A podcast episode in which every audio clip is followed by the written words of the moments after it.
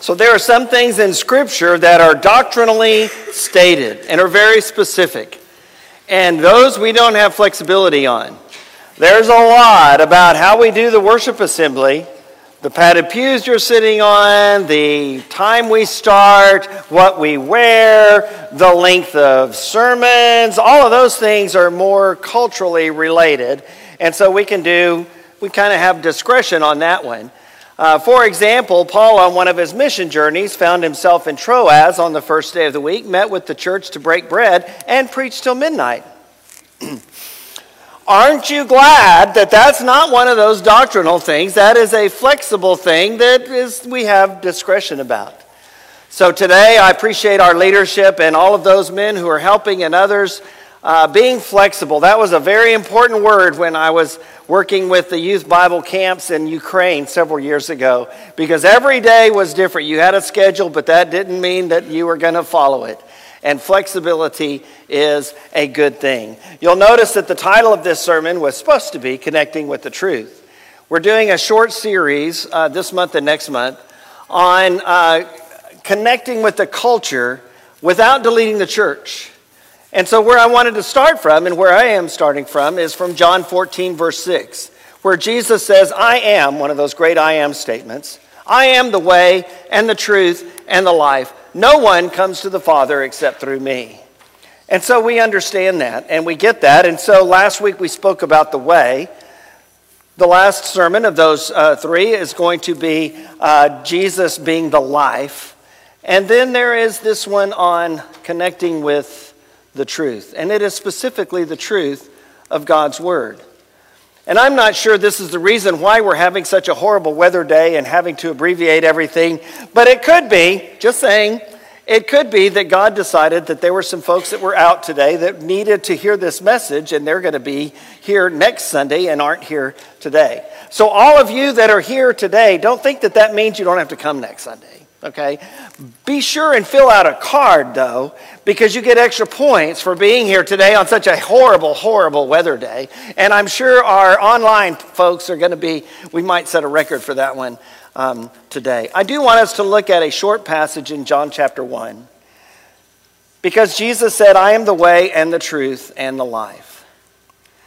And so, connecting with the truth, John, as he opens up his gospel from the very beginning, talks about the truth and how it is fulfilled and revealed completely in Jesus Christ. John chapter 1, we remember the beginning of the chapter, the beginning of the Gospel of John. In the beginning was the Word, and the Word was with God, and the Word was God. And we're all wondering, well, who is this mysterious Word? And he doesn't tell us until verse 14. John 1, verse 14 the Word became flesh and made his dwelling among us. Oh, it's Jesus. We have seen his glory, the glory of the one and only Son who came from the Father, full of grace and truth. John testified concerning him. He cried out, saying, This is the one I spoke about when I said, He who comes after me has surpassed me because he was before me. This is speaking of John the Baptist, not John the Apostle, the author of this gospel. By the time John the Apostle writes this gospel, John the Baptist had already been killed for his faith in Christ and his devotion and obedience to preach the word of God, even though it was dangerous to say those things and caused him to lose his life. Verse 16, out of his fullness, Christ, we have all received grace in place of grace already given. Grace on top of grace. It's, it's just overwhelming, unlimited, lavished upon us, is how Paul puts it in Ephesians 1. Verse 17, for the law was given through Moses, grace and truth came through Jesus Christ. When Jesus came and took upon flesh, that's the incarnation, Jesus, the Son of God, taking on flesh. He revealed grace and truth. And now, as this passage closes, he says the same thing full of grace and truth. When you talk about Jesus as the truth, you're talking about Jesus as the Word of God. That's how this gospel begins. In the beginning was the Word. And throughout John's gospel, that's one of those key terms that it's fun to chart and just see every passage in the book of John that speaks specifically about the Word. Sometimes it's referring to Jesus himself, sometimes it's referring to the Word of God, which we would call Scripture or the Bible. But when you look at Jesus, you see someone who, first of all, is full of grace and truth, not one or the other.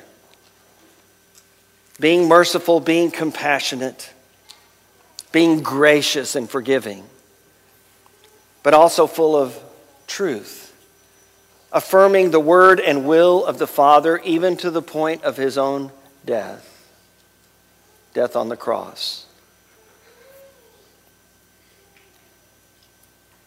For Jesus, he, he was grace and truth, embodied, incarnate. And now he calls on us to first of all accept him as grace and truth.